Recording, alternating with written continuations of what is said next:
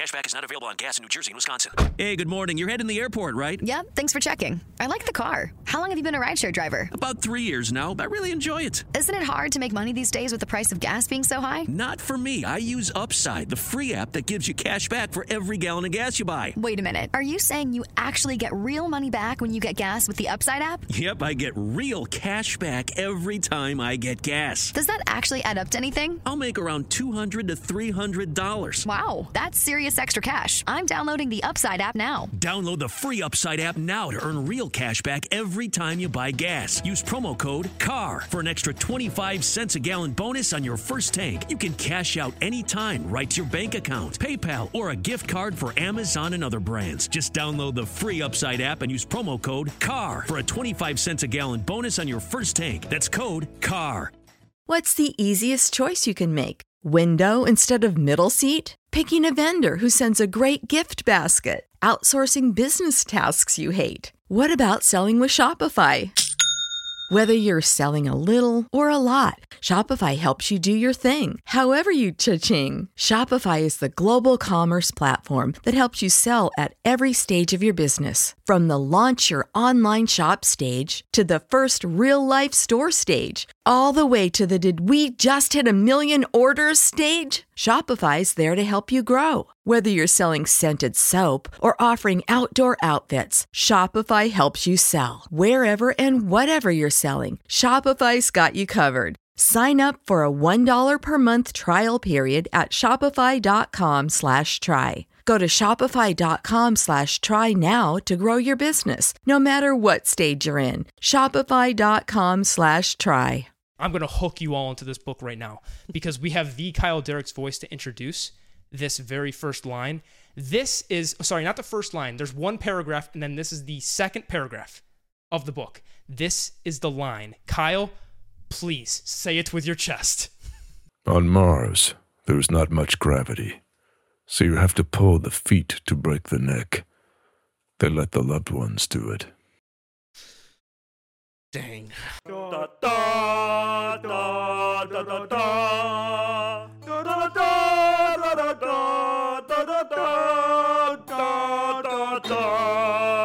Welcome back to Two to Ramble. I am Austin. And I'm Richard. And I am furious at you, Richard. Yep. You know why? Yep. My rising has been reddened.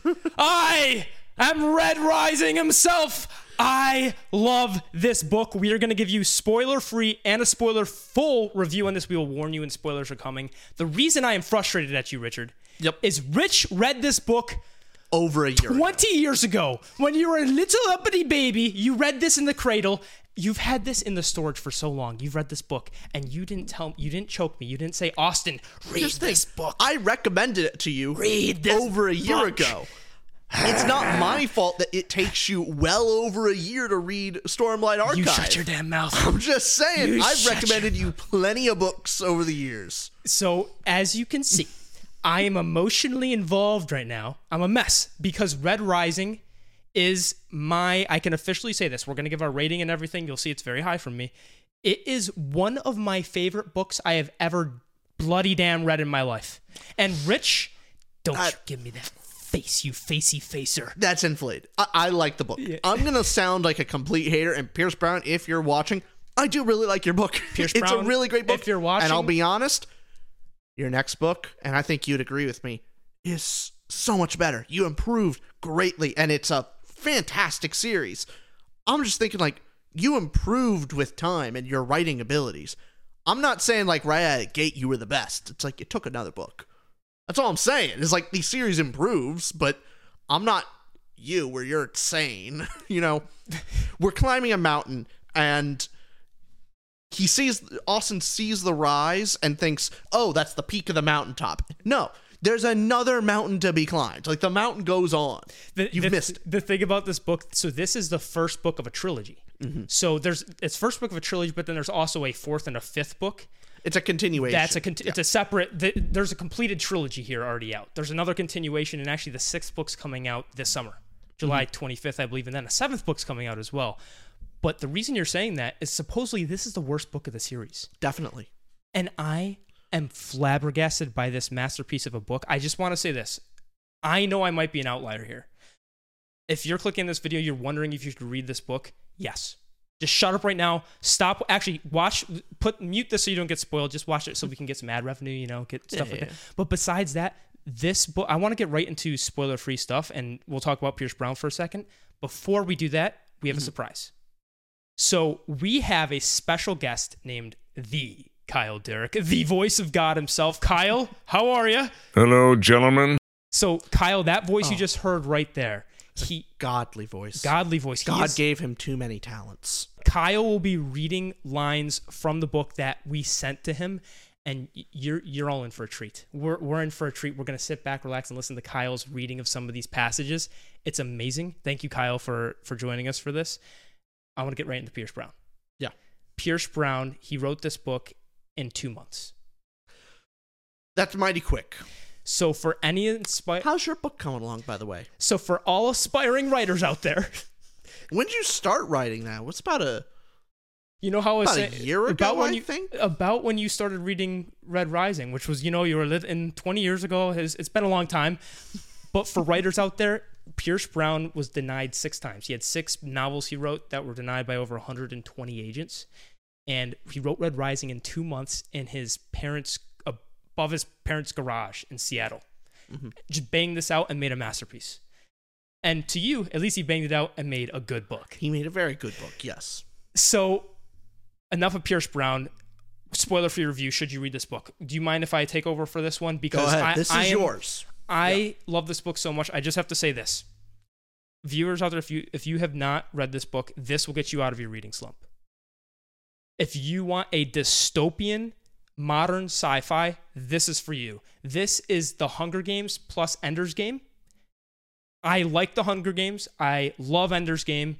They are nothing compared to this book. I love this. Let's pump the brakes here, kid. Let's This this was my down. my spoiler free review. it's my episode. Stop ruining my fun. So Hey, I'm, I'm feeling a little I'm feeling a little uh, bitter over the Wheel of Time episode. Okay, I'm I'm gonna push back here. a little bit of bias is going into this episode. it's fine. It's fine. You can be wrong. It's okay. now this book is guttural, fast paced, action pack. It is. I learned so much as a as an aspiring writer about writing itself. This changed my perspective on many things. He's a genius. I have so many good things to say. And for those of you who have been viewing the channel for a long time, you know my favorite author is Brandon Sanderson. My favorite series is the Stormlight Archive. If this series continues after book one to be how much I love book one, this is my new favorite thing. By far. It's my new favorite thing. It's because I can't say it yet because I've only read the first book. We're going to be covering all of them. But this book in particular, you follow a character named Darrow. Darrow is 16 years old, which is the only thing pretty much other than the prose that stays rather YA. But after that, it's it's a dystopian sci-fi. It's has very much adult content, so you need to be mature young adult or adult to read this kind of book. Mm-hmm. So we follow Darrow, who is a red, and the Reds are on Mars mining for the thing called helium three. Now, a fictional elemental gas. there you go. This fictional elemental gas called helium 3, which allows you to terraform planets. So, Darrow and the other Reds are mining for this helium 3 in order to allow people to inhabit Mars. That is the whole con- it is chapter 1 information. Beyond that, I beg you, do not read the back of the book. I beg you, do not look up any more information other than what I told you there because there's some The backs of the back of the book does spoil quite a bit, depending on which version you have. Mine spoils quite a bit. yeah depending on the version it gets into like chapter 12 13 so it's, and there's some shocking things that i didn't read in the back of the book that when i read it were big surprises early mm-hmm. on. He accomplishes all this greatness in 125000 words. It is not a long book especially for a fantasy sci-fi. That's an average size book mm-hmm.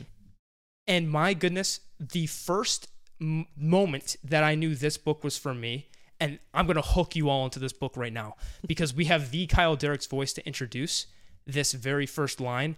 This is oh, sorry not the first line. There's one paragraph and then this is the second paragraph of the book. This is the line. Kyle please say it with your chest. On Mars, there's not much gravity, so you have to pull the feet to break the neck. They let the loved ones do it. Dang.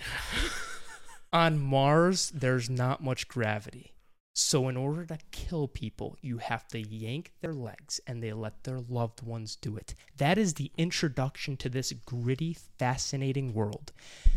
The stakes are brutal already, I'm already asking questions. I'm already curious. What a great concept to start with Mm-hmm. of, yeah, the gravity on Mars is, di- oh, that's, that's, that's gritty. That is Yeah. interesting. That's sadistic. I want more. And if you want more of that, read this freaking book. This book is awesome. And I'm getting that all out because when we get more into spoiler section, it's going to be more serious discussion. It's also going to be more. I I'm going to start It's taking be all over in the spoiler section because I have my critiques. you have your critiques, and all of them are invalid, no matter what they are. It doesn't matter. Listen, all of you read this book with the highest of rec- one of the highest recommendations I can give. And here's the special thing: what I love about this this channel, you know, usually we could talk about books and be talk good, here's pros and cons. It is very rare for me to find a book where I can just gush about it, and I can just say good things and be like, read this book. And I can say it without stuttering. I can say it unabashedly. I'm just happy that I can say that about a book. Mm. It take it's a long time since that's happened. You get what I mean? Like when you're covering your Wheel of Time stuff, Yeah. and you're on a book, you just love it, and you can only say good things. It's just great. It's a great feeling. It is when you find something like that. And I found my thing. You're gonna find your thing. Read this book, Richard. What is your spoiler-free rating on this book out of ten? Spoiler free rating is a 6.55 out of 10. It's a good book. It's above average. So my rating for the book is a 9.7 out of 10. It is the second highest rating I have ever given on Two to Ramble. The first being very slightly, I gave the 9.75 to Oathbringer. Honestly, there's an argument that I, I, I, just got. I do just want to point out yeah. that this elitist comment coming is not directed at you guys watching. Oh, no. Not at all. It's solely focused and targeted toward Austin here. There's a reason why the bookshelf behind us is my bookshelf and not your bookshelf. 9.7 is insane. That Rich. is an insane score. Rich, I just got to say this. I know that the series probably gets better.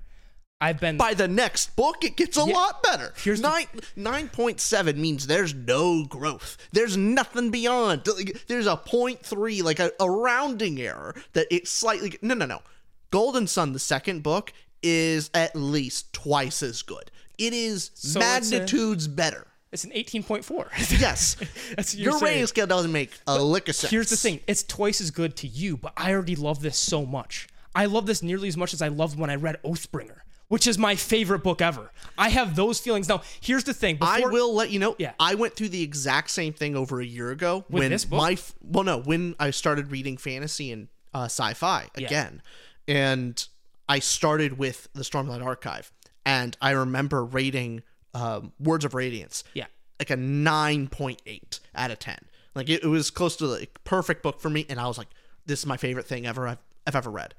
And then as I started reading more books, I kept having to knock it down because I was like, "Oh shoot, is this the best like this element is the action better in this other book well yes kind of and so as i read more my original scores got knocked down some i think by the next red rising video when we read golden son we're going to do a review on that one you're going to lower your score for red rising You think so? Okay. I think you're gonna like by necessity have to. You're gonna have to make a revision and go, hey, look, Golden Son is my 9.7. And you're gonna be like, okay, look, Red Rising, I'm gonna have to knock you down a little bit to a 9.1. I think that's where you're gonna go. I'll, I will keep I'm, this. I'm making that claim. I'm gonna see if we're right. We'll see if you're right, but I want to say this.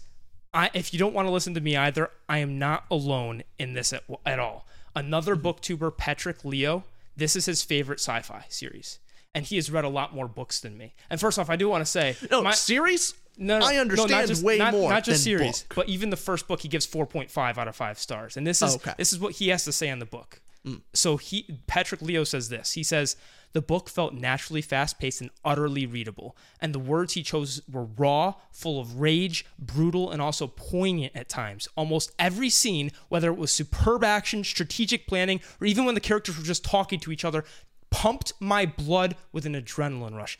Petrik, I could not agree more. And I knew you would come and bully me and say you read more books. So I'm I- pulling out BookTube support.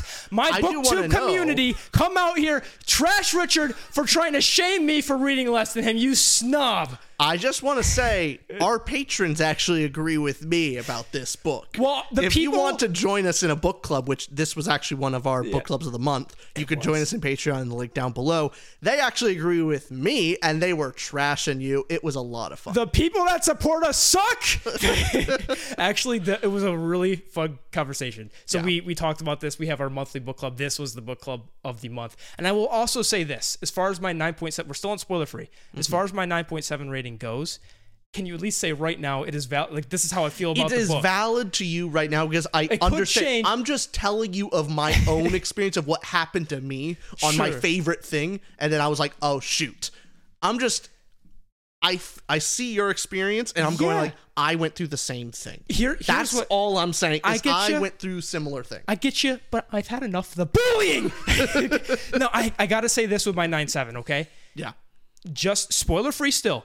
If you haven't been convinced already to read this book, I started reading this book and I was sitting at home and then my friend, my roommate said, not you, my other better roommate, he said, Hey, do you want to go to Panera's to eat? And I said, Sure. And you know what I did walking to Panera's? Had this book glued to my hand, walking oncoming traffic and everything. Walked straight to Panera's, could not put the book down. Sat the book down at Panera's, reading the book. My friend wants to go. Hey, we got to go home. It's getting dark out. I said, get the hell out of here. I just hit chapter 28 and the most amazing thing happened. He leaves. I keep reading at Panera's. I walk back home alone, still reading the book on my hand. I get home, lie in my bed. I finish the book that night till 2 a.m. I could not physically put this book down. That justifies the 9 7 alone for me.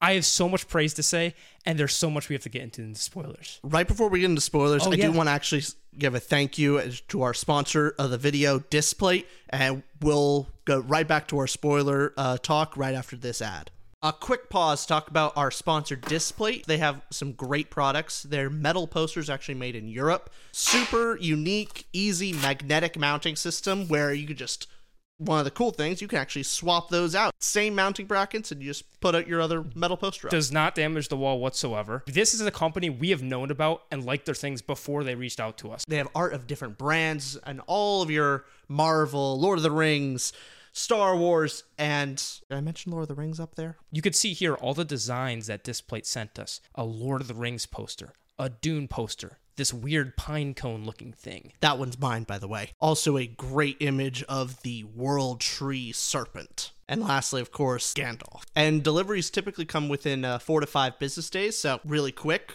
And hey, save a little bit for the environment because they're on metal and not actual paper and posters. Every poster they that you actually buy, they plant one tree. We have our own page where we handpicked, selected what we think you guys would like on displate.com slash 2toramble, just like our channel. Displate's giving our viewers 20% off if you get one to two displates and 30% off if you get three or more displates if you use the code 2ToRamble. Not only do you get cool stuff, it supports us. They'll keep working with us in the future.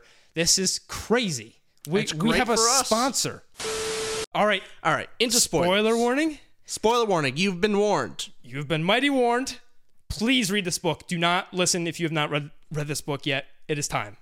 All right, First category first category. emotional impact. What'd you get out of 10? I gave it a 6.25 out of 10. I clear. I mean, obviously, you're not going to know most of my ratings here. 9.8 out of 10. and I guess my emotional impact, what I just said before we broke there, is how much it this book glued me. I could not stop reading it. Clearly, I am emotionally invested. So that's the first thing. Incredibly, it, could not put the book down physically.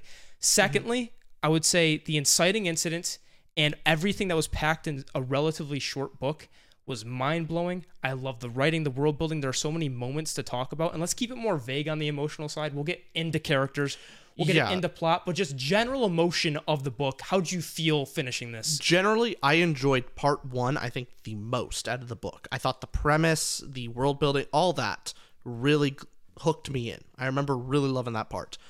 Uh, when it got to the Hunger Games section, there's certain relationships that just didn't quite work for me, and a lot of so some character decisions kind of confused me with Darrow, and I didn't buy some of his motivation.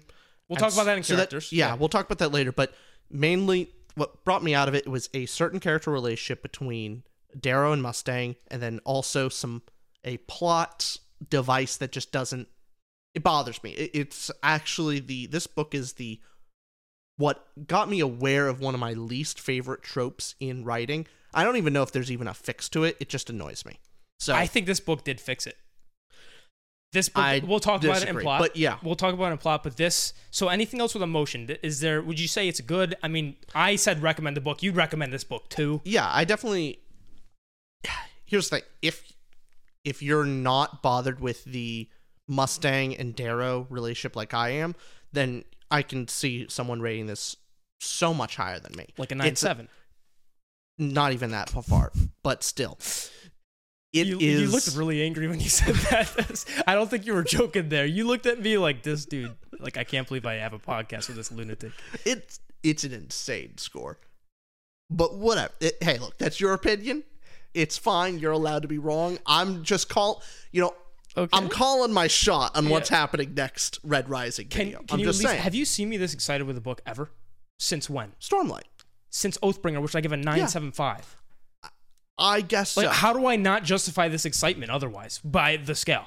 It's not like I'm sitting here going, "It's a great, it's you know, it's a great book, nine seven. I am an, I can't speak. Uh, this is f- better than some of my top ten movies I've ever watched. Like if I'm comparing I it to movies. I look at this. This is up there with Mad Max, one of my favorite movies ever. So, anyways, I do love it. yeah, I know you like it. I like it. I'm gonna man. I'm gonna sound like such a negative Nancy this entire. It- I fine. have to. It's good. because ev- okay. Look, if I talk about the positives, I'm just repeating what you say. I have to pull out the negatives. That's that's my role today. That's what I'm doing. Can can you at least feed some of the positives too? Like emotionally, Sure. You loved part one. I I liked part one quite a bit. Good. Um, Darrow as a character is interesting and fun to follow. Uh, at least through most of it for me. The action is fun. The writing itself doesn't really. I think it's a little corny at times, and it does take me out of it. So some of the speeches. Now you want to talk about like YA elements of it. It's the grandiose speeches very corny and like YA level, he improves dramatically in the second book. Much better. But that's my emotional impact. Understood. And when we get into dialogue prose, I'll specifically say why I could not disagree more. Emotionally, I get you.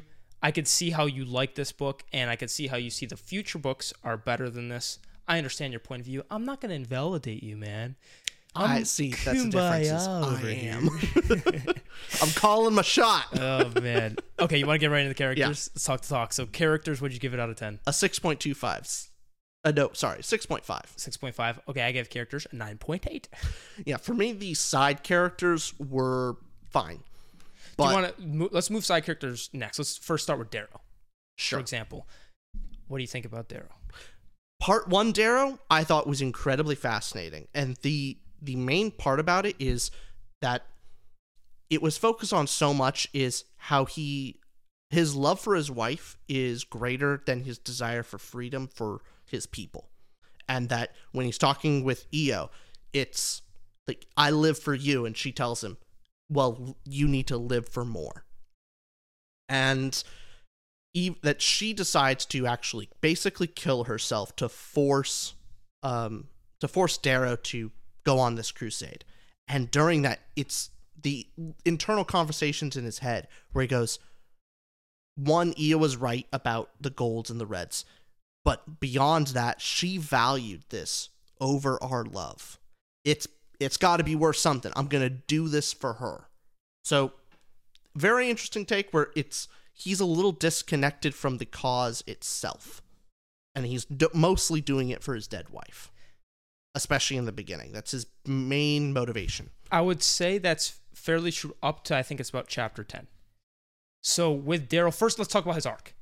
Mhm. Right, his arc as a character, he is rash and rageful, and he learns throughout the book to become a leader and to and to contain his anger.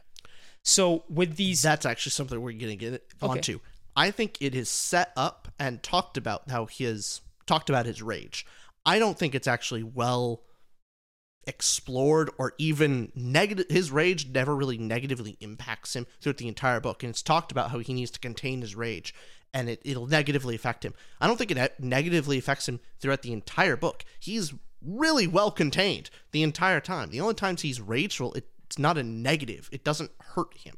That's a big part for me that like it does take me out of his character is for this book specifically and I'm narrowing it to this Oh book. yeah, please don't give me spoilers. I'm not giving you anything, but his rage is not a negative factor for him. It's talked about. It's said that he needs to keep that he needs to keep it under control, but he doesn't. It never shows itself as an actual problem, even though it's said it is. I, I disagree completely because with Darrow, so he's impetuous and rash and has this rage inside him. And I have a list here of like from throughout the book. So where the first book starts, the very opening scene is how Uncle Narol and all of them don't want to mind this thing and his mm-hmm. rashness, and he just goes for it. So that's kind of his nature. He goes for it. He doesn't care. He's gonna do this for the long term. But anyways, that's that's the first introduction to Darrow as a character.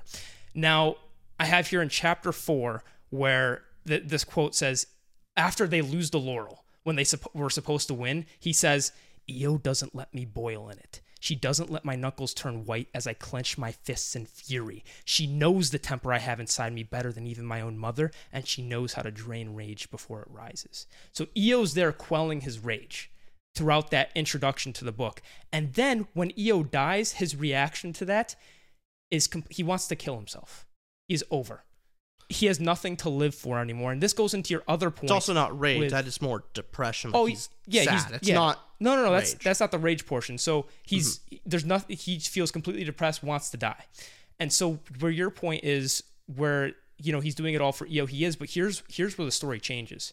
When he sees the city, I think it's like chapter ten or Mm-hmm. somewhere around there, where he was shown that Eo was also right. She was right. So she she was right that they were lying to them and they need they need to do something. And this is what it says in the book. Darrow says, Eo was right. It comes to violence. She was the voice like my father. So what am I to be? The avenging hand? I cannot grasp that someone so pure, so full of love would want me to play this part, but she did. I think of my father's last dance. I think of my mom, Leanna, Kieran, Loran, Eo's parents, Uncle Narol, Barlow, everyone I love. I know how hard they will live and how quickly they will die, and now I know why. This is after him seeing the city. I look down at my own hands. They are what Dancer called them cut, scarred, burned things. When Eo kissed them, they grew gentle for love. Now that she is gone, they grow hard for hate. I clench them into fists till my knuckles are white as ice caps. What is my mission? So now this transitions to where Eo was right. So he's doing it for Eo, but on top of that, they were lied to. I need to do this for everybody I love. We need this freedom. He now sees the truth. So where yes, Eo is a driving motivation to this, but then even further in the book, he has a conversation with Dancer. This exact conflict you're talking about, where Darrow says he's a weapon to be used when he's being transformed into this gold. He's a weapon, and he's keeping Eo's dream alive. He says um, it's keeper. Again, it's, it's, yeah. not his dream. It's Eo's Oh, yeah, dream. certainly. He is he is angry uh, for her death and the fact that she died for this. And there's also those little those mom- those internal moments where he's going, she valued this more than she loved me, and that that hurts him deeply. And so because of that, he wants to do this for her. Yeah, it's extension of that. So he loves Eo deeply. Yeah, That's of I- course. in priority, like in the hierarchy of priorities. Yeah. Is he doing this? Like he agrees with the revolution. Sure. Yes. He knows it's right. But is he doing it mostly for that or mostly for Eo? Well- I'd say it's mostly for Eo. Th- this is what Dancer says. She says, "So don't go around spitting anger and hate. You're not fighting against them, no matter what Harmony says. You're fighting for Eo's dream, for your family that is still alive, your people." Says, um, and then says something about Darrow's a good person who wants to do bad things, and he says, "That's what I don't get. If I'm a good man, then why do I want to do bad things?" Feeling this kind of rage. So it's definitely Eo's a part of it, but it's his people. It's Eo's dream. Yes, certainly.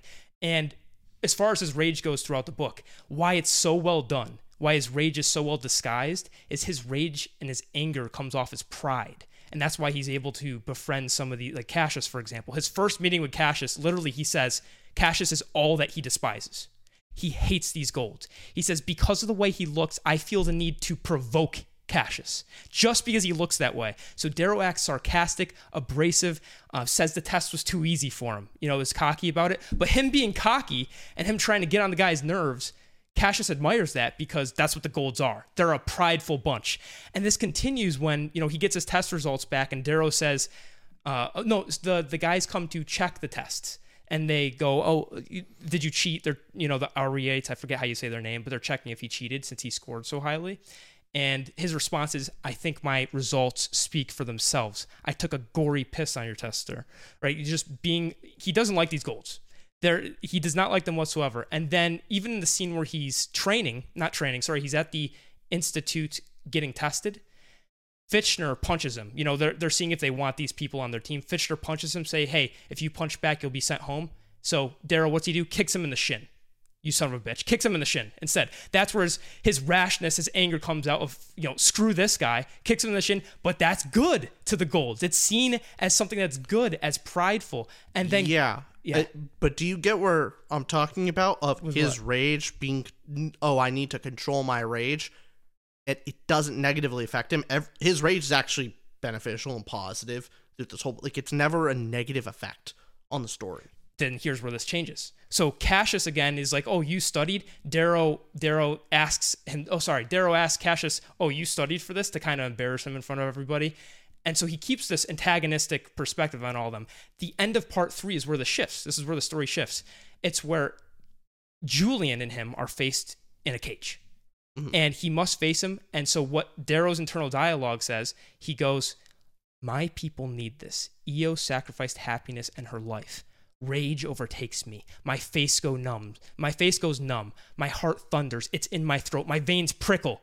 And basically he breaks Julian, cracks him. He's twitching on the floor. And then the very next chapter, what Darrow says, I thought the society only played games with its slaves. Wrong.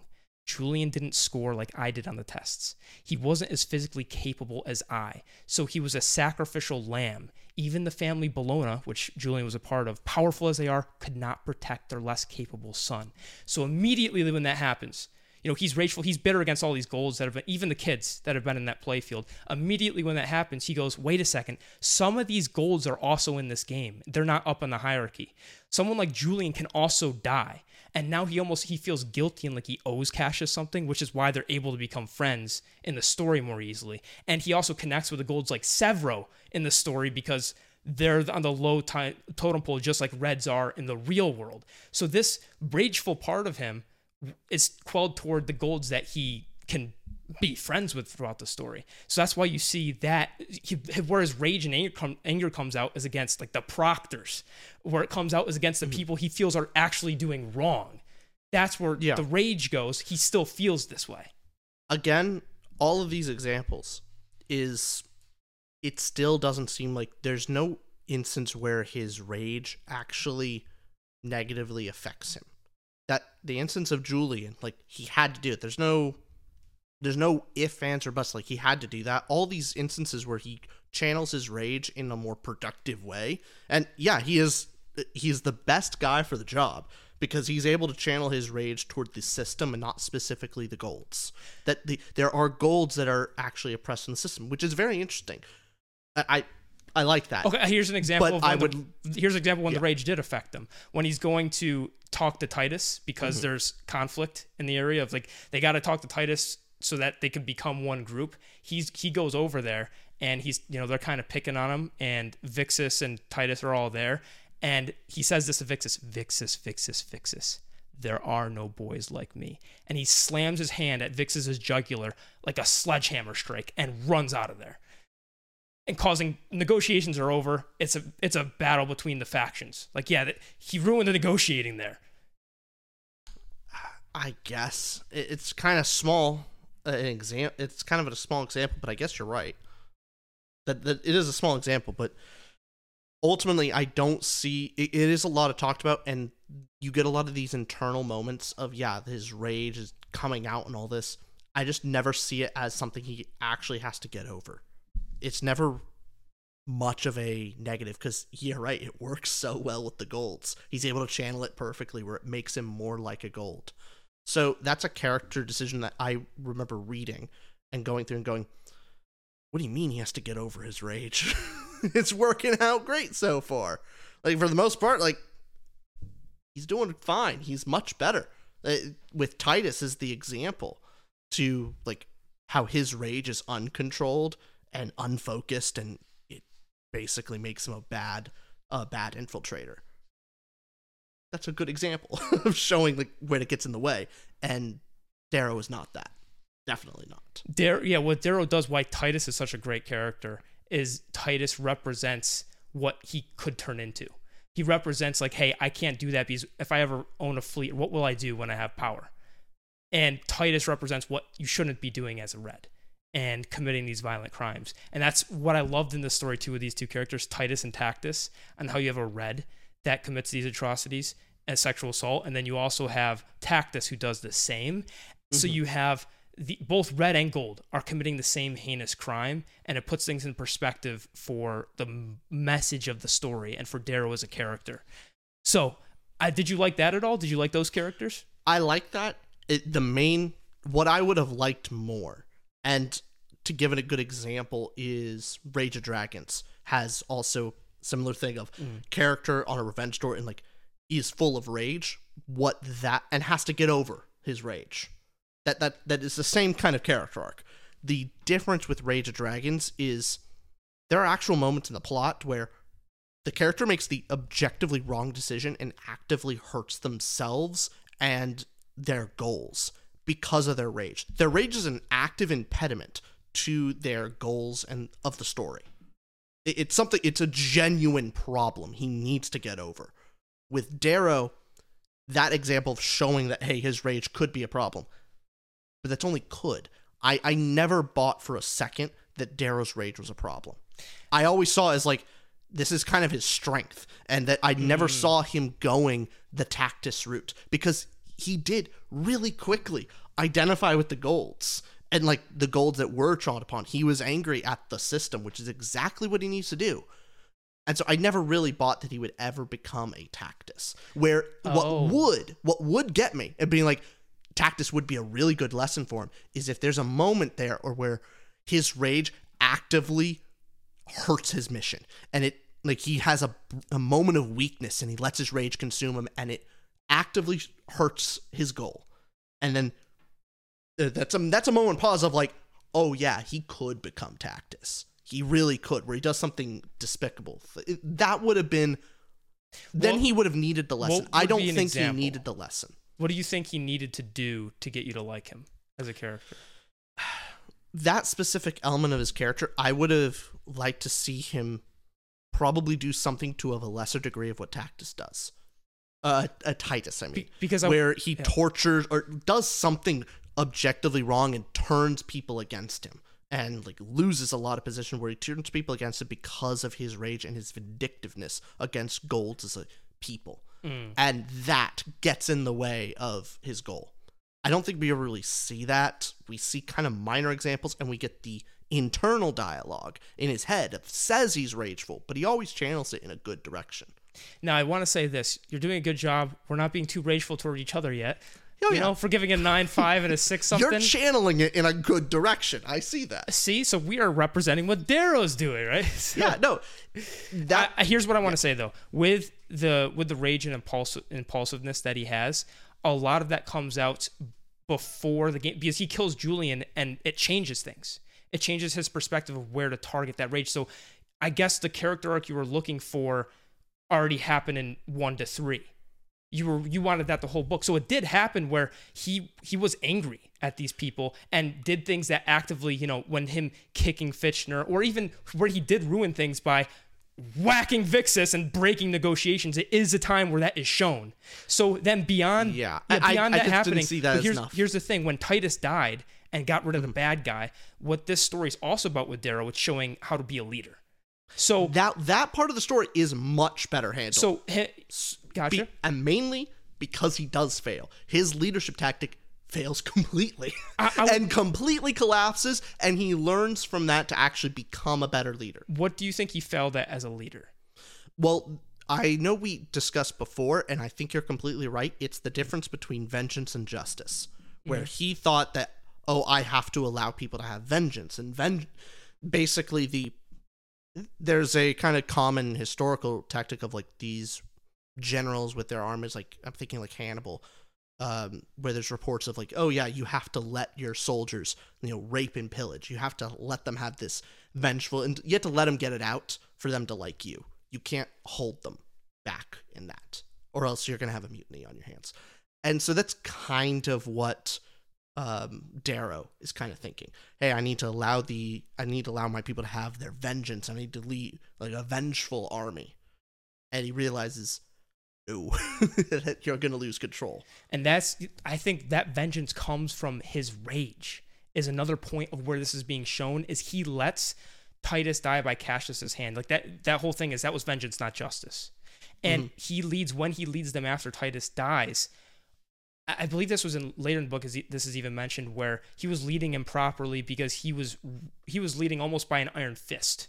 Yeah. where he was leading by power, power alone. He wasn't a good leader, and that comes from his inner feelings. That comes. That's why he was a bad leader. Stems from his character and how impulsive, rash, and rageful he is. Well, he Now, demand ta- demanded respect rather than earning it, and mm-hmm. that that was the main difference. Is he at first he thought power and demanding respect would be enough to be a leader.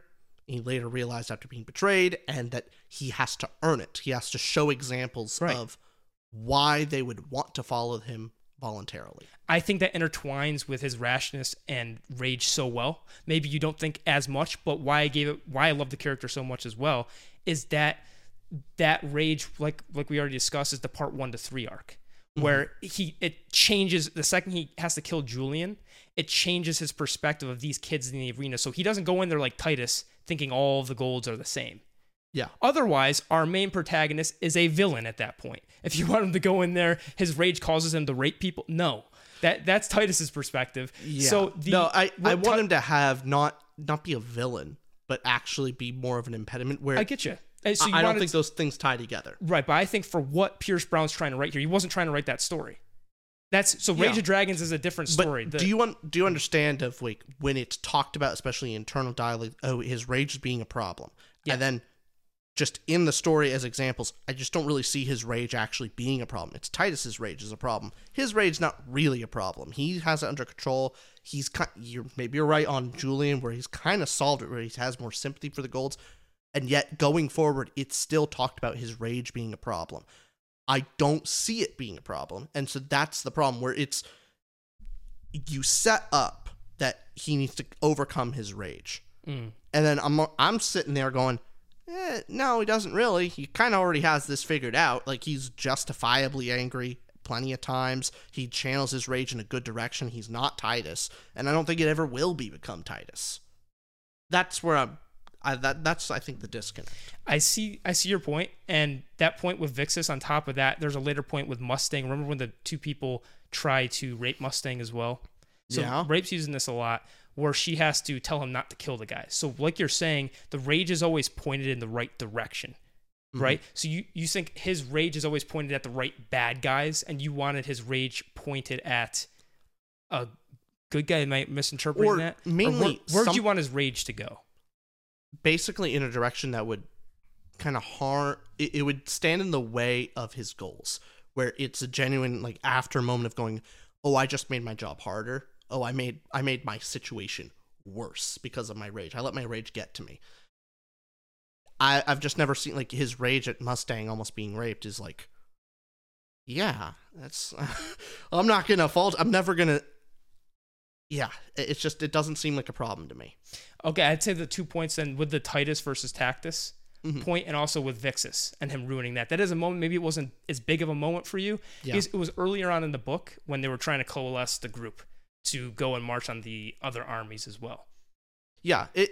I think his the thing he does have to get over more. It, it's mostly a strength throughout most of this most of the book, and then becomes a kind of weakness he does get over is his rashness. That is different. Where he's kind of going with this. He's just generally rash, but it kind of works for him all the time. Like hmm. it's what makes him better. Right. he he's a better hell diver because of it. He's a better gold because of his rashness. That's always been his benefit. And then when he's in the games, he re- he's going with that same strategy, and he goes, "Hey, power." And he's logically thinking like, hey, look, I'm just gonna body these other guys and they'll respect me. And so he ruins the negotiations in part because like, hey, they'll respect me if I'm more powerful. And Wait, I'm, was which one? With um Vixus? Like more That wasn't that, His no. rashness is more of a strategy, isn't it? No, that was they they were cornering him. He's just like, um, yeah, fu- screw you, and smashes his throat and runs. Yeah. That was just, that, that wasn't like a. So I guess it can intertwine with the rashness. So the main thing is he's rash and he thinks power's enough, Yeah. and then he learns no, Gotcha. that's not, and so that's a much better. Sure. I, I guess when I'm looking at a figure like Darrow, I look at him and it's not the same character, but in a movie like Gladiator with Russell Crowe, Mm-hmm. he's the guy where you don't need. It's a different kind of character that you were looking for, I guess, because I didn't go in there with. I didn't expect this to be the gray character of all gray characters, where he made a decision like that, where I was for a moment, because I'm always rooting for Darrow. And his anger is justified and in the right place. It makes it so easy to get behind him. And you want to mm-hmm. see his growth as a leader. You want to see him be less rash. You want to see his anger contained into he's not killing innocent people, which you're not fearful of that point. But what you are is if he gets this power and gets a fleet, he's just going to kill golds. Like, what's he going to do when he gets power? So you want to see him in the right position by the time he gets there, if he gets there. That's what you're rooting for. So, you know, when I'm watching Gladiator and Russell Crowe, I'm just watching him kick ass a lot of the times. I'm watching him. Well, uh, in specifically Gladiator, it does not establish that oh he needs to control his rage, he needs to control his anger. That's not a problem set up. He's completely justified. And th- there's never a point in that story where it's like yeah. that's never established as an issue because like he's completely right and he's going forward and you're all on board. In this book specifically, it is established and talked about frequently from other characters and Darrow himself that his rage is a problem. Well, here's and I just don't see it as well, here's where it gets stopped. And you know how Eo calmed him at first in the beginning, Mm-hmm. not to lash out because of the laurel getting stolen. It's just like after with Mustang, even though she was about to get assaulted, she had to stop him from murdering the guys. Now, even if the rage is justified, her stopping him from doing that and him not acting out of that ragefulness is a good thing long term for him because he needs to learn how to control that. He needs those people around him. He needs to learn that lesson where, okay, I am furious. I want to cut their heads off. I mean, he says this multiple times with when he's talking to Fitchner and and talk about the jackal who he hadn't met yet. He just goes, I want to rip his balls off. He just says, I want to rip his balls off. And when Tactus does these horrible things as well, and again, these are against the antagonist, he, oh, when Tactus does the horrible thing and to Nyla, um, when he shows that he's a good leader by getting whippings himself before he goes to Tactus, be like, You deserve to have your balls off, you selfish bastard. And he knows he can't do anything about it. He's containing that. So Yeah. you are seeing him contain his rage. Now, the point where you're right on didn't bother me as it's much. It's mostly is- words rather than actions. Right, it's not. all. So it's Mustang holding him back. It's him holding back. So he is held back, and you don't want him to do that. You're like, no, no, no, no. You just wanted a scene more vivid than the the Vixus part early on. It's where he it's the difference between saying it and showing it. There's plenty of scenes and talked where it says the rage is problem, where the internal dialogue, like yeah, in his head, he's very rageful. I never, I don't really see that in example as much. I would say That's, but I do want to say we've been going on this point a while. Have we? Has it been Yeah, hella- it's been a minute. I'd say Okay. we- we should, if we're going into characters, Okay. I do want to mention I also did not like particularly the relationship between Mustang and Darrow. okay, go And, ahead. and a lot of it, it comes down to, hi I think that Eo is his main motivation, his primary motivation for all of his actions. In his darkest moments, it's Eo that brings him out of it. When he's going being carved up, when he's going through, it's Eo that kind of calms him, and he's realized like I'm doing this for her. Mm. Him falling in love with Mustang doesn't work for me, especially in this book specifically. I don't, I just don't buy it as much. And Okay. even if it does, like even if that goes forward, the fact that that doesn't really seem to affect his motivation for um taking down the system, I would think it. I would think that it would, it, or it would change his motivation, or at least maybe temper his rage. I would think something. I didn't really buy that relationship as much, and overall, his kind of fair ease and being able to make friends with golds seems weird. okay, but so to those, Those, two, those things just didn't work as much. so to the second point, the fair ease, I'd say goes back to where he was. He was bothersome to Cassius. He mm-hmm. what he was act, the guy was arrogant and he hated him the most. Say goodbye to your credit card rewards. Greedy corporate mega stores, led by Walmart and Target, are pushing for a law in Congress to take away your hard earned cash back and travel points to line their pockets. The Durbin Marshall credit card bill would enact harmful credit card routing mandates that would end credit card rewards as we know it. If you love your credit card rewards, tell your lawmakers hands off my rewards. Tell them to oppose the Durbin Marshall credit card bill. moment he laid his eyes on him. But what changed to befriend Cassius was the plot scene where he killed a dude's brother, and he realizes these golds are also dying off that are weaker, and now he felt like he owed Cassius something. And he also wasn't revealing that he killed his brother to Cassius, and also the reason he allies with all the low drafts and Sevro is because he relates to them more. So he doesn't ally with the other golds, at, at least especially at first, where it's like the Tituses, the uh, what's her name, um, Augustine, Augustina or Antonia, Antonia. so You're gonna that's- have to help me with yeah, names. That's that- been it's been a while since I read the book. but that's that's why he's able to befriend them and with the relationship why it didn't bother me as much. And if you could tell i gave this a 9-7 so i love everything pretty much about the book. I'm going to give one complaint in the plot section. If people are still here we've been so on point with this where we really went into darrow. And i want to talk about it still but we can't. It's, it's Yeah, too much no, time. it- we're- we're it's, starting to it's an interesting difference and I, I like that hopefully they got something out of that so with mustang and eo why I could I see how it could bother you that Eo's his motivation, but looking at their relationship, it it was very important that that Pierce Brown mentioned this as well that they were in the arena over a year, longer than Eo and him were actually married. Now, all that doesn't mean he doesn't love Eo anymore. He Well, constantly also, says that he knew Eo longer than before, before he yeah, was yeah. married. So with with that relationship, so obviously it starts when they're healing each other. And Mm-hmm. she saves his life. He saves. Well, he at first let Mustang go and saved her life. So she, in return, saves his, his life. And throughout that relationship, they they heal each other. They grow. They bond. And she sings Eo's song. And he even says every time he looks at her, um, every time he looks at her, he thinks of Eo.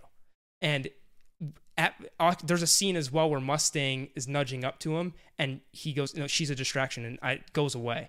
Mustang even says, "What happened? You used to, you know, we used to sleep closer to each other. What happened?" And he goes, "No, uh, yeah, I'm not going back to that. Whatever." So constantly is denying Mustang staying focused. Eos the love of his life, and so it was slowly done in a methodical way where I I didn't find it to negatively impact the relationship because this guy's 16 17 years old eo's the love of his life and when they do fall in love the moment's so impactful because he doesn't realize he really really loves her until she's taken away and feels what he's been missing out on and has to go save her in mount olympus right mount, mm-hmm. so has to save her in mount olympus and after the battle, this is what he, he basically says. She smiles, or I think this is after that battle. He says she smiles at me. She is beautiful, like Eo. Every time he's even describing her, mm-hmm. every single moment he's describing Mustang, Eo's still in his head. So it's not like Yeah. he's forgetting Eo. And then when they do, when he does kiss her, he says, "This is when I kiss her. I cannot give her the Haemanthus. This is my heart, and it is of Mars, one of the only things born from the red soil, and it is still Eos. But this girl, when I when when they when I look at her, I would have done anything to get to see her smirking again. Perhaps one day I'll have two hearts to give."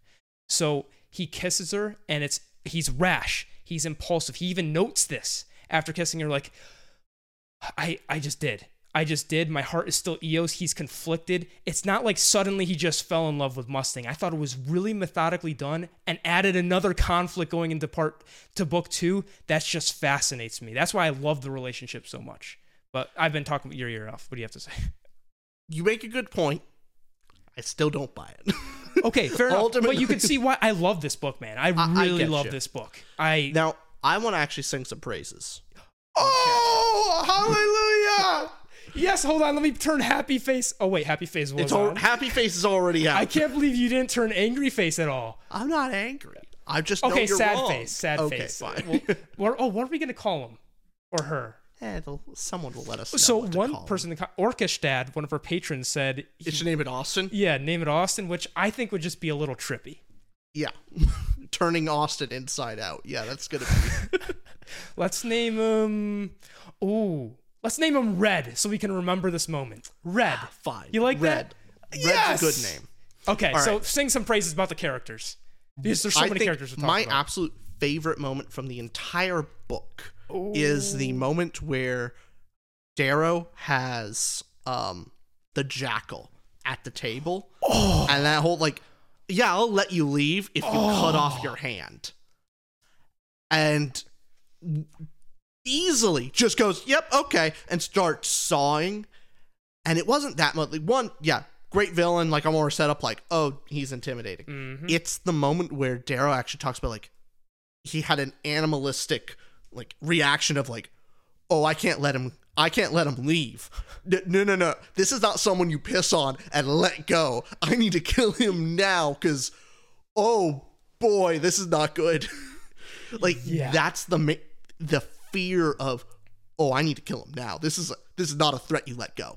That was a great moment for a villain. Loved it. Same team, buddy. Let's go. Same team. That I that was my favorite moment Love of the it. book. Love that. And I think all the antagonists in this book are Chef's Kiss, where you have Jackal. You also have Titus as an antagonist. It, We also have the Jackal's like right hand, which was fine. Looked it, but sure. Eh. Sure, but with with all the antagonists, Titus being an antagonist, I thought was Titus and oh my goodness, why can't I say it? Antonia were great in the beginning. You have the str- the sh- representation of that paragon of strong and strength, and the conniving one made a really interesting conflict to start off with Mars, and then you go off to more of the and Mustang's an antagonist at one point, Tamara as an antagonist, Apollo as an antagonist, but then the overarching antagonist, the Proctors.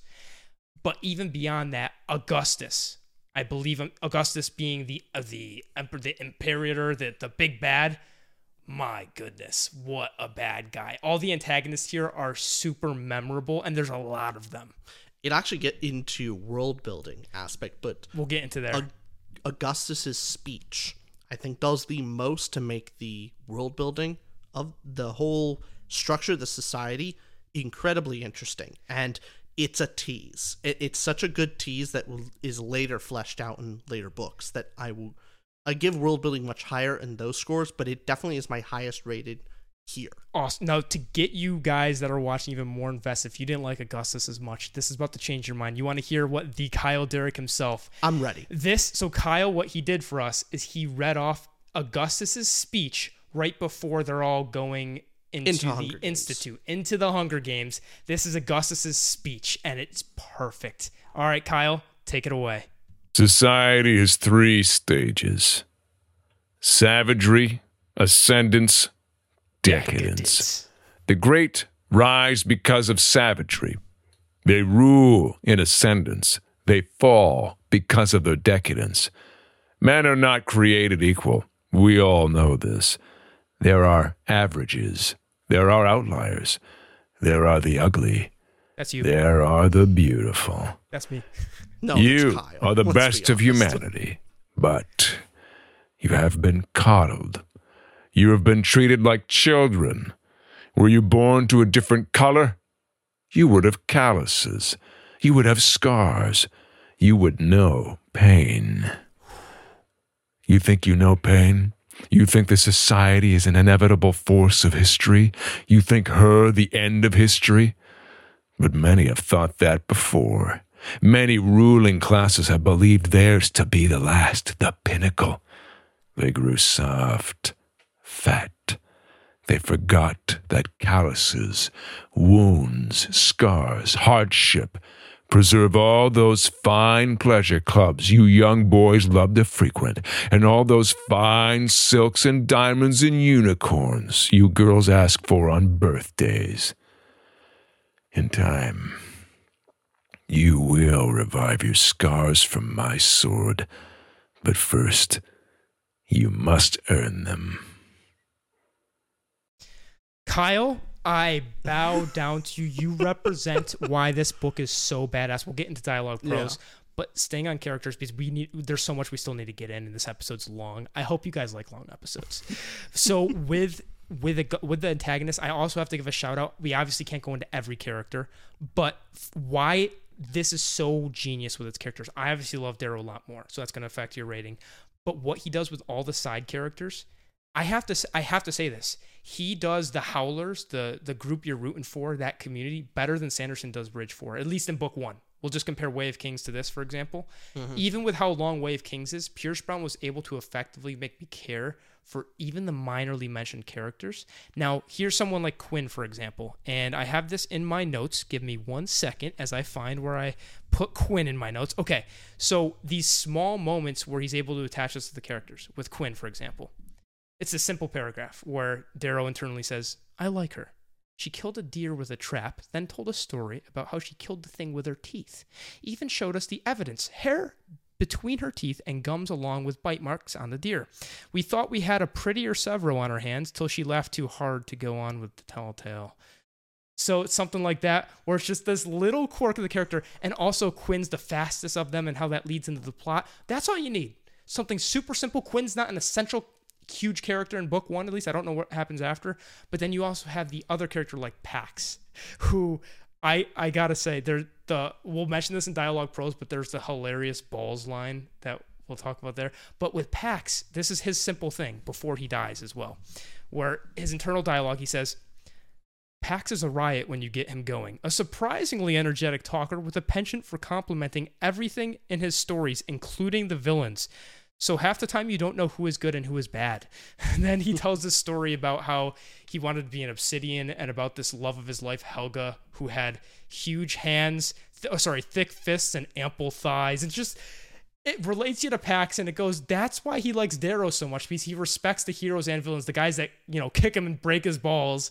So it gets you attached to these characters. You have, oh, we got to talk about Mickey in the beginning as well. Mickey, the how he says he's the one that crafts and creates Darrow, changes him from a red to a gold, and how he looks at Darrow like a creation and calls him my boy, almost like he's Pinocchio, a puppet that he created. How fascinating is that? I I like all these characters talking about. I'm just not putting like nines out of out of here. Like I think they're all like pretty good.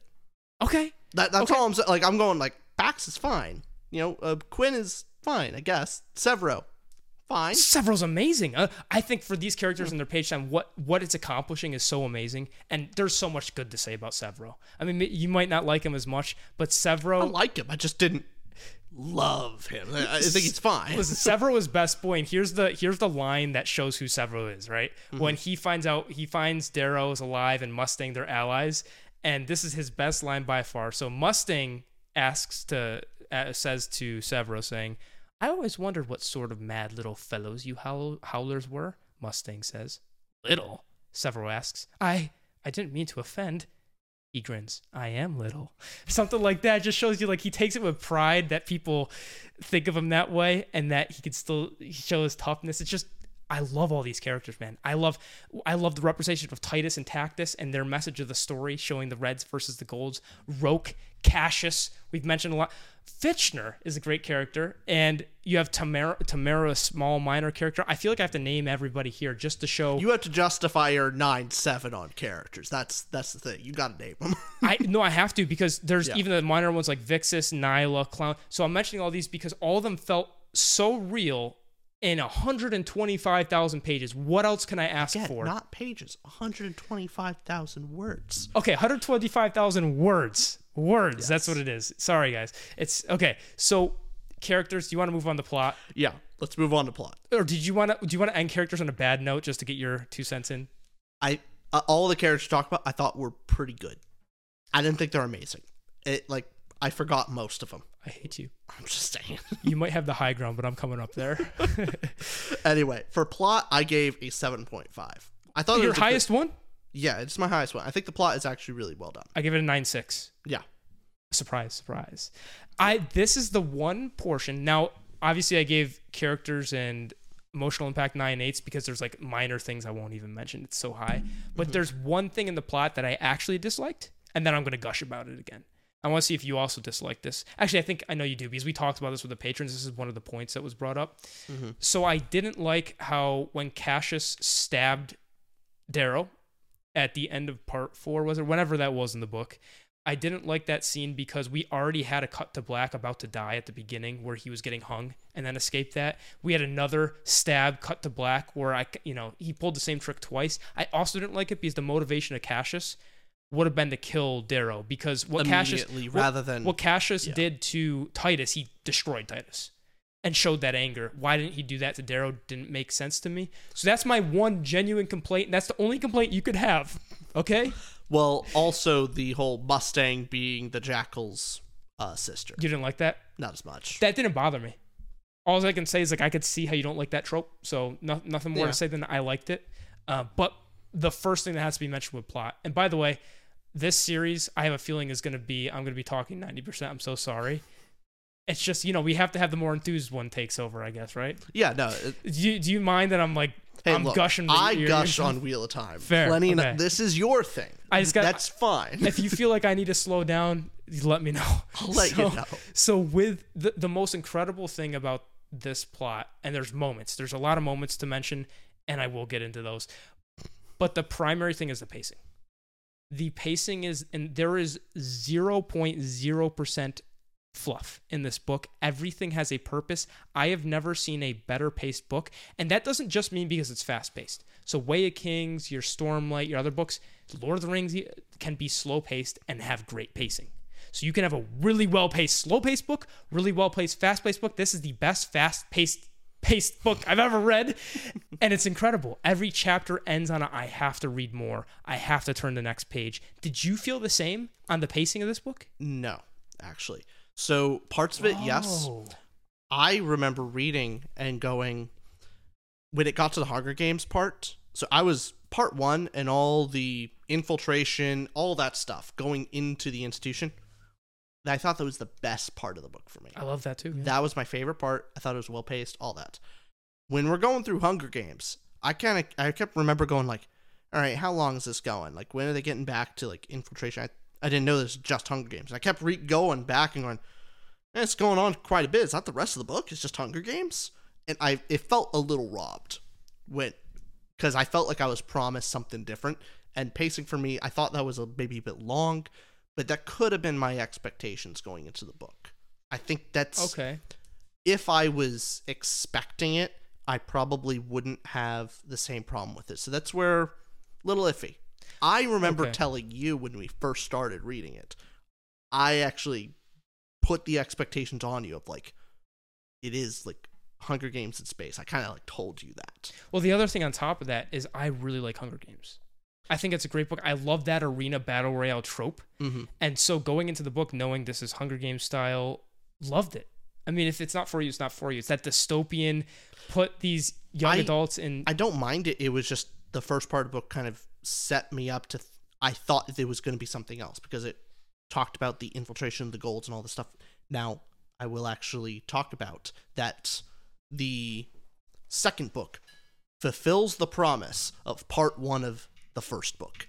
Everything that I wanted in the first book came through strong in the second. Everything I was missing, I was like, Slow down and spoil this. I'm just saying, Slow down. book two knocks it out of the park. I'm going to be far more praiseworthy on book two. I flipped Red, our new plushie, because you're gushing about a book I haven't read yet.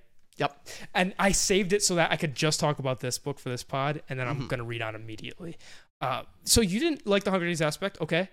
I will say I came in with those expectations, and I also knowing that it's a trilogy, I could see how the whole point of the infiltration is you have to pass this big test, and that's the big test. I'm there for it. Just preferences, I guess. Like what else yeah. can you say no, there? I, as a series and as a trilogy, I now look back going like, I see why it was more necessary. Why you were wrong, right? right. Yeah, actually, genuinely, uh, it's Oh, why I was wrong. It was mainly how part one leads into it. I thought Okay. A little more confusing. Where I thought part one kind of promised certain things, and then by the end of the book, it was not delivered. Interesting. That's more specific. Like, the delivery of the promise from part one came in book two, okay. d- and so that, that's all that is, that's all my confusion. for me, what was promised was, you know, the character of Darrow and just him being too rash and right, which we don't want to get back into that discussion. that- well, at least we can agree on the rashness. We can agree on the leadership qualities, and that's Mm-hmm. that's what I was in there for. But as so as you didn't think it was incredibly fast paced because the Hunger Games bored you a bit. Yeah. So coming with a different perspective, I thought it was really well paced. And there are so many moments I have to point out in this book. Just battles alone, like talking about, oh yeah, the battles are what make a book, right? But it, it is important that this book fit into here has the Mars internal fight, Mars versus Ceres, Mars versus Minerva, Mars versus Diana. Then he's beaten. He have the Dark Knight of the Soul. All is lost when he gets stabbed by Cassius. Gathers up the army, fights Ceres again, fights Apollo, fights Jupiter, fights the Proctors, and then back to Mars again. There's just so many moments of compelling conflict. I mean, I, I, compelling is the wrong word for that. It's just badass. Where you have all these Yeah. fights happening in these different castles, and I I love that stuff. But even beyond like the hey things hit things because I love my Mad Max, I love my Gladiator, I love my Lord of the, The movies action- more so go into that. But The action's good. I just think I've read better, so it's not the highlight for me. I thought we'll, it was. we'll get into that dialogue pros. But as far as the plot goes, his transformation into being gold, that first part that you love so much, Mm-hmm. extraordinary. And I gotta play this next clip from Mm-hmm. from our guy here, the Kyle Derrick. This clip is again early on in the book when Darrow is getting beaten and Eo's about to get beaten for being in that little pasture area Mm-hmm. that they weren't supposed to go back in the mines. And this is the line that is said by Darrow. Kyle, take it away. No one is offended that I'm bloody and beaten. But when Eo is dragged atop the gallows, there are cries, there are curses. Even now, she is beautiful, even drained of the light I saw in her three days ago. Even as she sees me and lets the tears come down her face, she is an angel. All this for a little adventure, all this for a night under the stars with the man she loves. Yet she is calm. If there is fear, it is in me, because I feel a strangeness in the air. Her skin prickles as they lay her across the cold box. She flinches. I wish my blood had warmed it better for her. I mean, I had to put It's that. little- I, th- I think that last slide's a little cringy for me, but that's fine. Really? Oh, just I, I wish my blood Had warmed it it, a little warmer for her. That I don't know. That just kind of made me laugh a little. What bit. issue with it? I don't know. I just thought it was a little cringy. Uh, That that is that line right there is where I'm like, I could see YA dialogue. I could see that oh kind of YA. Is it like some word in there or just a said? No, just like the concept of like, I wish my blood warmed her like her seat, uh, so because Really? it's too oh, cold. wow. We just have completely different tastes, and I think that's a great line.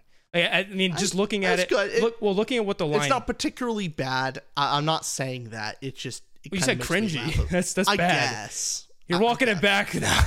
no, I don't know. It just, but just that- genuinely makes me laugh a little bit. okay, okay, I, I completely disagree. Just that line right there does so many multiple things. One, it just the direness and dystopia of the situation. Dystopia is not even a word, is it? But the direness of the situation, and that's how low they are. He just wishes that the his own blood warmed it better for her, and showing how gritty the world is. Continuing from chapter one up till now, it's already been that.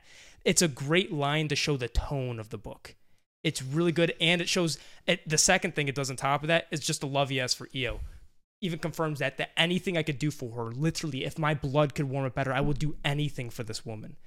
I think that does a lot for the story. But you, you know, you just you just shamed on the Kyle Derrick right there. You better apologize to the voice of God, okay? uh, I'm I'm surprised you said cringy, hey, but it's not.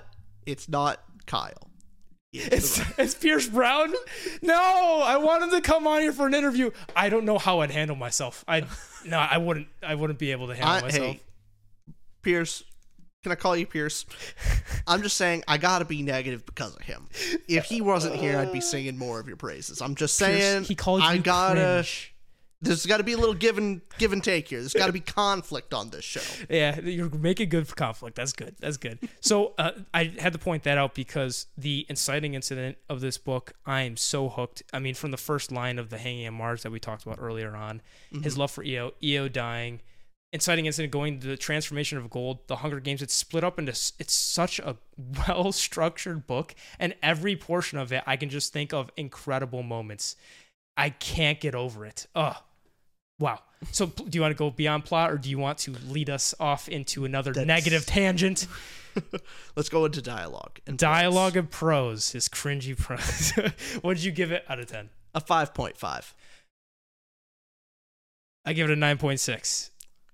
I, I think it's it's really average. It, it just Dude, that's what it is. I, I'm I think Pierce Brown like ups his game by a significant degree in the following books. He becomes a, such a mu- such a better writer. Just on pure writing ability alone, Five he and a half for improves this so one? much. Yeah, I, I've read I've read a lot of books that has the same writing. Basically. So has Petrik Leo, the other booktuber, and he says it was. I just say I just I've read I had kind of thing I had before. Petrik Leo as my backup the whole time. so how I do on these, uh, like how I judge writing and dialogue, I'm kind Mm-hmm. of looking through different elements. Uh, uh, uh, always a standout is I'm thinking like, how does if especially if it's a fantasy, uh, an action fantasy book, how do they write action? Have I have I read action that's been written worse? Have I read action that's been written better? And there's plenty of authors that write action way better. I think it's improved upon in book two and three, but I, I was looking at like Joe Abercrombie. I think John Gwynne writes action better. So there's these things. I'm kind of putting him average. Uh, when it comes to dialogue itself in world building, I don't get as clear a picture of the world when we're kind of walking around. He does a great job at describing the society, but when it comes to mental image, I, I'm, I'm not I'm not seeing that detail to a certain, to the same degree, and that's mostly mostly due, I guess, to his style. If it's kind of choppy, choppy dialogue and really short cuts, and not a lot of descriptive words. It's more of like the character says I'm mad rather than more description, or they describe they go into a forest. They don't really describe the forest. It's just forest, and so it's average. I've seen stuff that's been better. I've seen stuff that's worse. And I think he improves later on. so uh, from my perspective as someone who wants to write a book i know you do too but like it, i really want to write a book. That is my ultimate Yeah. goal. Out of all the books i've read this one taught me something i, I never learned before. That's great. and so looking at well th- this lesson's been there but to see it done so masterfully so obviously it's gritty. I think he has hilarious scenes between his characters which actually make you laugh and connect with the character which is hard to do in a book. It's efficient but what he does best is the economy of words.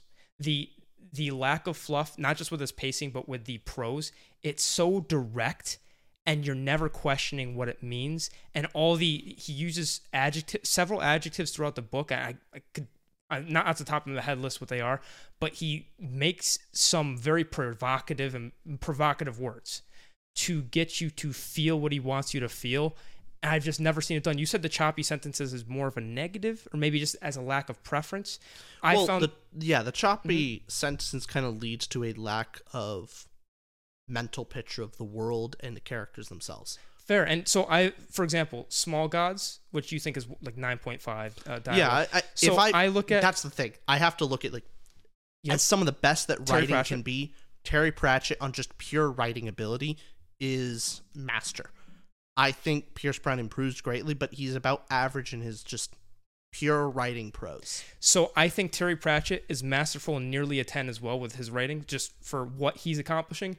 Pierce Brown the same. Just when you're mentioning these people like Joe Abercrombie, Brent Weeks, or anybody that you mention, I think you can have both of these people what they're going for on their pedestal, both being masters at what they're doing. You could agree less with that, but it's like I'd say it's similar to me looking at an animated film or a live action film. And looking at the animated and the dialogue there, I would rate differently from coming from you know a kid's point of view or whatever versus an adult book, or just like I would do with uh, a horror film than I would do with so different genres. Well, so To just- your point, I Yep. actually do want to compare then Red Rising to something like Black Prism. And Brent Mhm. Week's Black Prism is in similar way. I think in pure writing style, they are similar. But Brent Weeks, I think, is a much better writer as- when he first starts out. The action it is short and choppy, but it is described better. It's more fluid. I it's a much better action scene when he describes the world. It's not flowy prose like Tolkien. It isn't that way. He does Okay. a lot of similar things. Like they're in the same genre of that style. And, but I'm just saying, I think it's been done better. would you say Pierce Brown is a worse writer than Sanderson? Like, what do you give Sanderson's prose? Higher Yeah, than five I- and a half, I imagine. higher. Yeah, So this, but not- this is where we differ, right? Yeah. Because I think Pierce Brown and Sanderson are on like equal level and equal footing. What he does is so mesmerizing with his dialogue. It, it's I can't put it into words. He wrote this thing in two months, Mhm. And that makes it even more astounding to me that he was able to accomplish. I'm, I mean, sure, there's a lot of editing afterwards that's not included in that writing of two months. Yeah. I can't explain what it elicited to the, elicited to me, but there were so many laugh out loud moments. There were so many oh moments that he was able to do in his dialogue and prose to get me to react emotionally as well. The choppiness and the quickness of it is not a negative in any term for me, at least. I think it's it's a show of his craft. I think that that his ability to have the economy of words, the efficiency in his writing, is even harder to do in some situations than making something sound more descriptive, or than something Here's that the- sounds. Y- You're right. Mhm. It is a risk, though. You're the economy of words means you have to be far better with your choice of words, and it means Yeah. you don't have the luxury of wasting them, and you have to pick the perfect word. It's harder. I, I completely agree that Mhm. you're short. Like the the shorter the the dialogue, the harder it is. I would say. I think others do it better. That's fair, but let's also get the Kyle Derrick to finish us off with his last two lines. And these are uh, the dialogue pros we listened to already. I thought those were wonderful lines, but here are some more wonderful lines. This one is where Darrow is paying compliments to, he's becoming a better leader and he's paying compliments to his newfound group of people, the, the outcasts that are going to rise up. Here we go. I pay each student a specific compliment, one they remember forever. Even when I am ruining their society at the vanguard of a billion screaming reds, they will tell their children that Darrow of Mars once clapped them on the shoulder and paid them a compliment. So that moment there, and I want to go on to the second moment. This is the last one from the Kyle Derrick. So after you guys listen to this, you can go off the video. I know you were here from him the whole time. This one is when they just took over Apollo and they're chanting Reaper. Like that that Darrow was able to accomplish this and lead them into taking over Apollo and the Proctors. Here we go. The three proctors scatter after the pulse spear goes through their shielding. They turn to look at me. Fire glitters in their eyes, but the passion in me was not quenched by a mere spear throw. I hate these scheming fools. I will ruin them. Jupiter, you are next. You are next, you piece of dog shit. Then Pax bellows my name, and then Tactus's voice echoes it. Then Nyla from a far tower. And soon a hundred voices chanted throughout the conquered castle, from the courtyard to the high parapets and towers. They beat their swords and spears and shields, and then they throw them at the proctors. A hundred missiles thump harmlessly into pulse shields, and many of my army must scatter so that they are not impaled by the falling weapons. But it is a sweet sight, a sweet sound of metal rain on cobbled stone. And again they take up my name. They chant and chant the name of the Reaper of the Proctors, because they know whom we now fight. gotta say, Kyle improves this this dialogue to a significant degree. Kyle, what do you has- Kyle? oh, What do you got to say, Kyle? Woo! Getting spicy up in here. I like it. Thank you, gentlemen. Until the next time, the Kyle Derrick out. bye, Kyle. Thank you, Kyle. Kyle, you've done wonders. Thank you for reading one of my new favorite books. So this that's incredible. And the dialogue and prose, we're just gonna disagree on the, the shortness Yeah. of it. But I do want to point out some things here with the hilarity of it and the gutturalness of it. So the some hilarious parts for me are where Cassius at one point, you know, they're in the they're in the lake or they're they're going in the lake and Mustang's over there and they're stuck and they're freezing. And so Mustang, sorry, Cassius goes, "Mu- Mustang is a se- sex p- p- pot. And Darrow says she's scary. Darrow's like, sexy, no, she's scary. And Cassius says she reminds him of his mother. And Darrow goes, "S- s- something's wrong with y- you. And so it's just so weird and funny.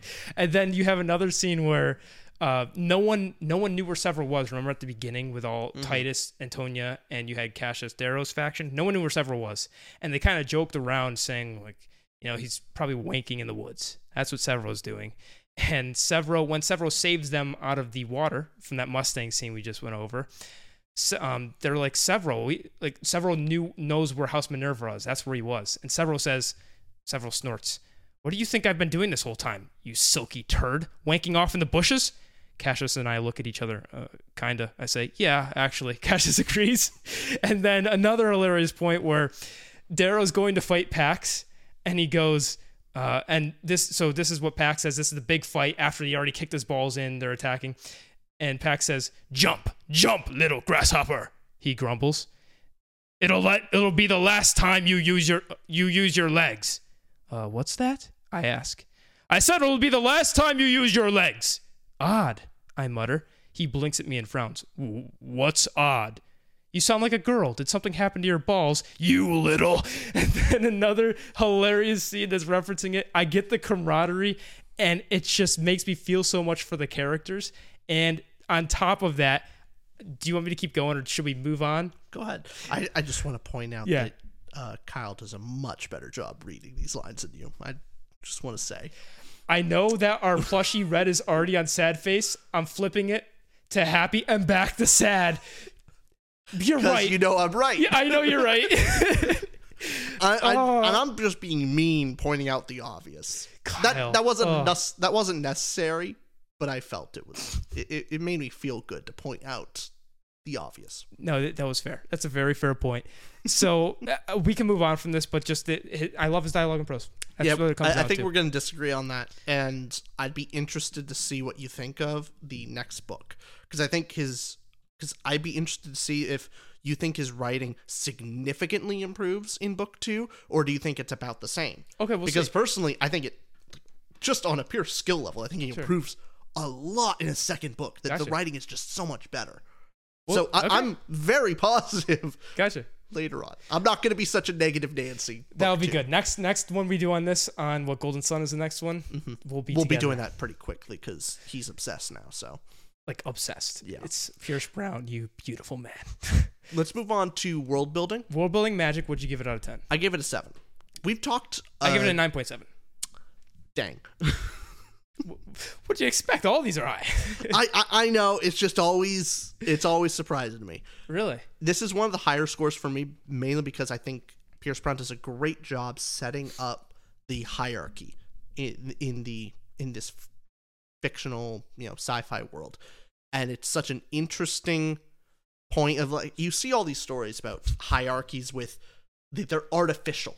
It's just an artificial like oh yeah the nobles and then the peasants and there's effectively no difference. It's just you know how hierarchies used to work on Earth basically. But this one is very different from how uh, our own world works, where the hierarchies in Red Rising are actually physically there. Like, instead of just stereotypes being just a racist thing, it's a literal thing here. Like, the fact that gold's being on top of the hierarchy, yeah, they are smarter, stronger, faster. like they are all of these things. They're taller, they're huge. You can't beat them. Like all of those things that makes a very interesting point and makes Augustus Augustus talking about how, why the golds are in charge and how they stay in charge by actually challenging their young and making culling the weak all this stuff. It's very interesting.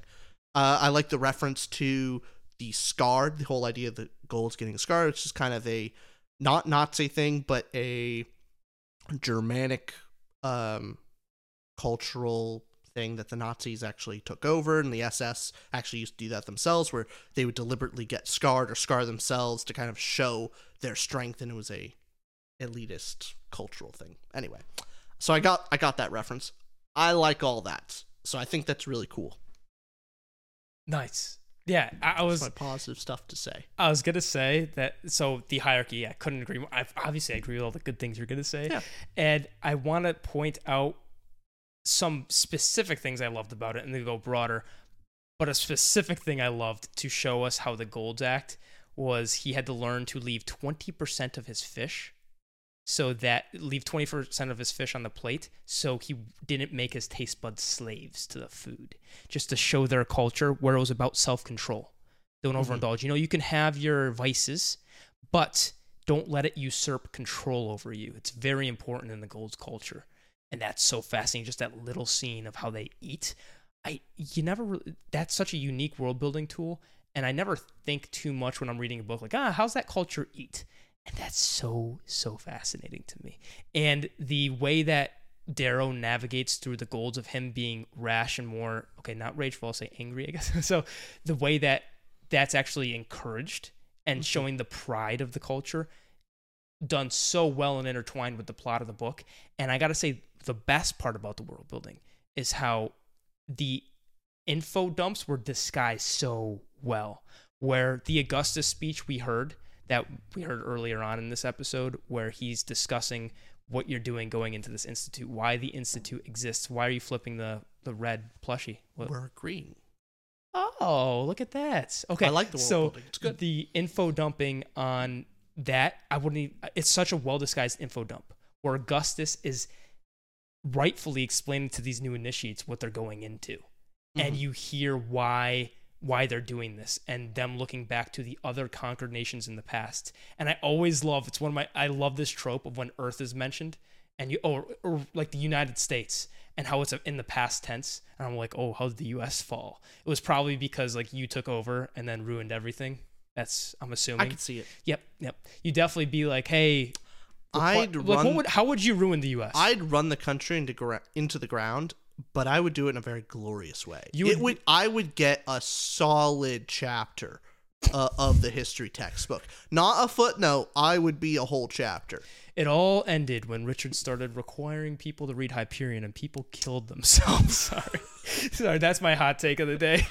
Oh, you're so wrong on that. Hyperion was fine. It's it's eh. it's it's bad. masterful. It's bad. It's fine. It's masterful. you'll see my official review when we do Hyperion. but I love that that was this guy so well showed what why their culture does this and how they have the quality control and they they emulate people like the Spartans and are against the democracy of Athens. So so great. actually a more. It, I think it's it's only hinted on in this book, but I think it get it gets more interesting later on. Is the stunted growth of their culture? How don't please don't go too far into that. well? This me. is just book one. Okay. Is how fascinating is it that the golds in their hierarchy is based a lot on Roman culture and that their art and that their system of governance and their words that they use are based off of ancient civilizations? And that's they aspire to the past. It's a it's a culture constantly looking at the past never looking forward. And i think that's interesting. Interesting. that's an interesting thing about the whole world. And you kind of pick that up on because on a surface level like oh cool you know i love all the you know roman uh, terms and all this it's cool. But then you kind of think to yourself like this is the far future of earth and their terminology all these things is looking back to the ancient Right. past. How weird is that? Like that's very strange. We don't do that now. Like like yeah we we kind of reference stuff in the past but it's not like we're basing our entire culture off of a culture thousands of years ago we have our own culture they have none of their culture is their own it's just an amalgamation of cultures from the past That's fascinating. And it makes the Hunger Games aspect, the arena, makes so much sense with the world. And I I think this is why it blows Hunger Games out of the water, although I liked it. It takes that arena aspect and what it does is it instead of taking these district kids as f- uh, play toys for the capital, elite, yeah. the elite, this is the elites themselves, their children who Doing are here to yeah. n- to continue their function as a society because they all believe this. And this is the way that we don't become weak.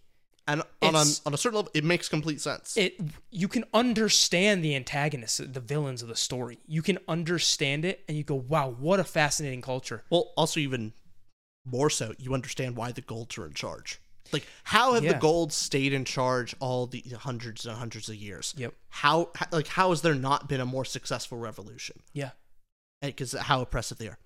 No, you get it. They they they are not resting on their laurels. They're all, and which one makes the Golds a far more intimidating set of villains. Yes. and antagonists really. Like how are the Reds going to beat them? Yeah. You have all the Reds are physically weaker. Physically weaker, but also mentally. The whole thing of oh, Oh yeah, you could learn the Golds learn. Yeah, Darrow in a night read what 3000 history books Mhm. because he was able to do that with attack and being a gold. Yeah. Like what? So that whole I give so much credit to that transformation of him being a red to a gold with Mickey, Dancer, and all of them, showing so much about the culture and him learning what he has to do. And even before that, the fact that the Reds don't know about the rest of the world is a great world building hook. Yeah. I am immersed. The it's funny. The only complaint I had about the world was one thing you mentioned earlier that you really love the hierarchy thing. I think the hierarchy is great. The, the gold, red, I understand it. Some of the ones in between, I didn't understand where they place in the hierarchy. At least in book one, I went. Gets I. I, I get you, but at least book one, I was like, oh, where's that? Okay, I got a little tidbits. It would have been ten out of ten if I got more of that, but.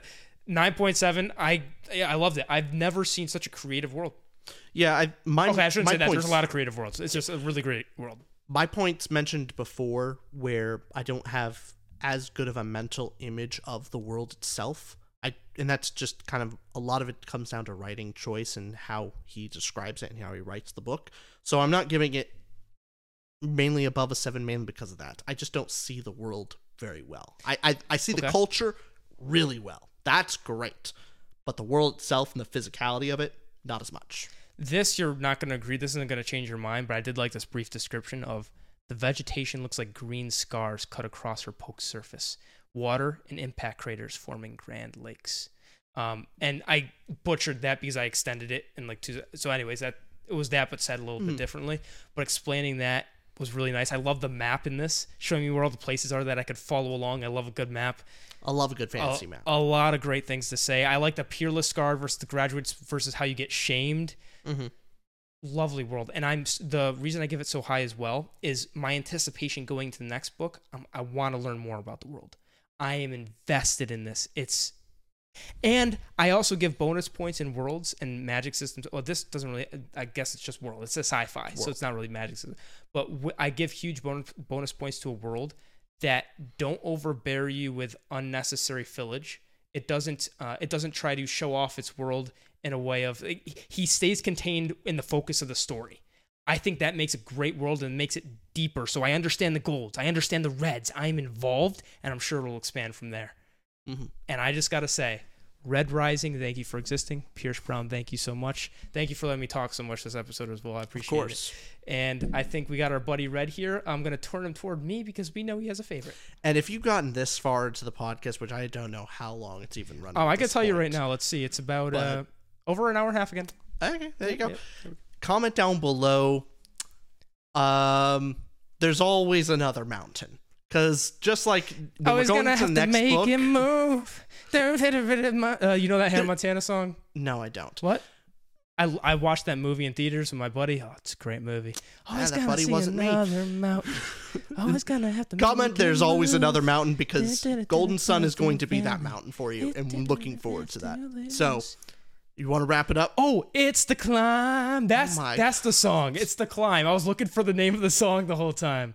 It's the climb. You know, change that. Um, comment down below Hannah Montana if you've gotten down this. demonetized. I think we're getting demonetized. All right. Don't don't worry. It, they only demonetize you if the song is recognizable and your singing ability is not good enough for I it to be recognized. I saw it coming. I saw it coming. It still hurt. It still hurt.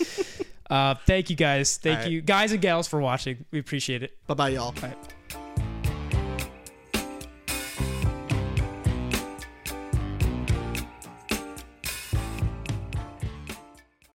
BetMGM has an unreal deal for sports fans in Maryland. Turn $5 into $150 instantly when you place your first wager at BetMGM. Simply download the BetMGM app and sign up using code OldLine150. Then, place a $5 wager on any sport. You'll receive $150 in bonus bets, regardless of your wager's outcome. And if you think the fun stops there, the King of Sportsbooks has plenty of surprises in store. Check out daily promotions, same game parlays, live bets, and so much more. Download the app in Maryland today and get $150 in bonus bets instantly from your first wager. Only at BetMGM.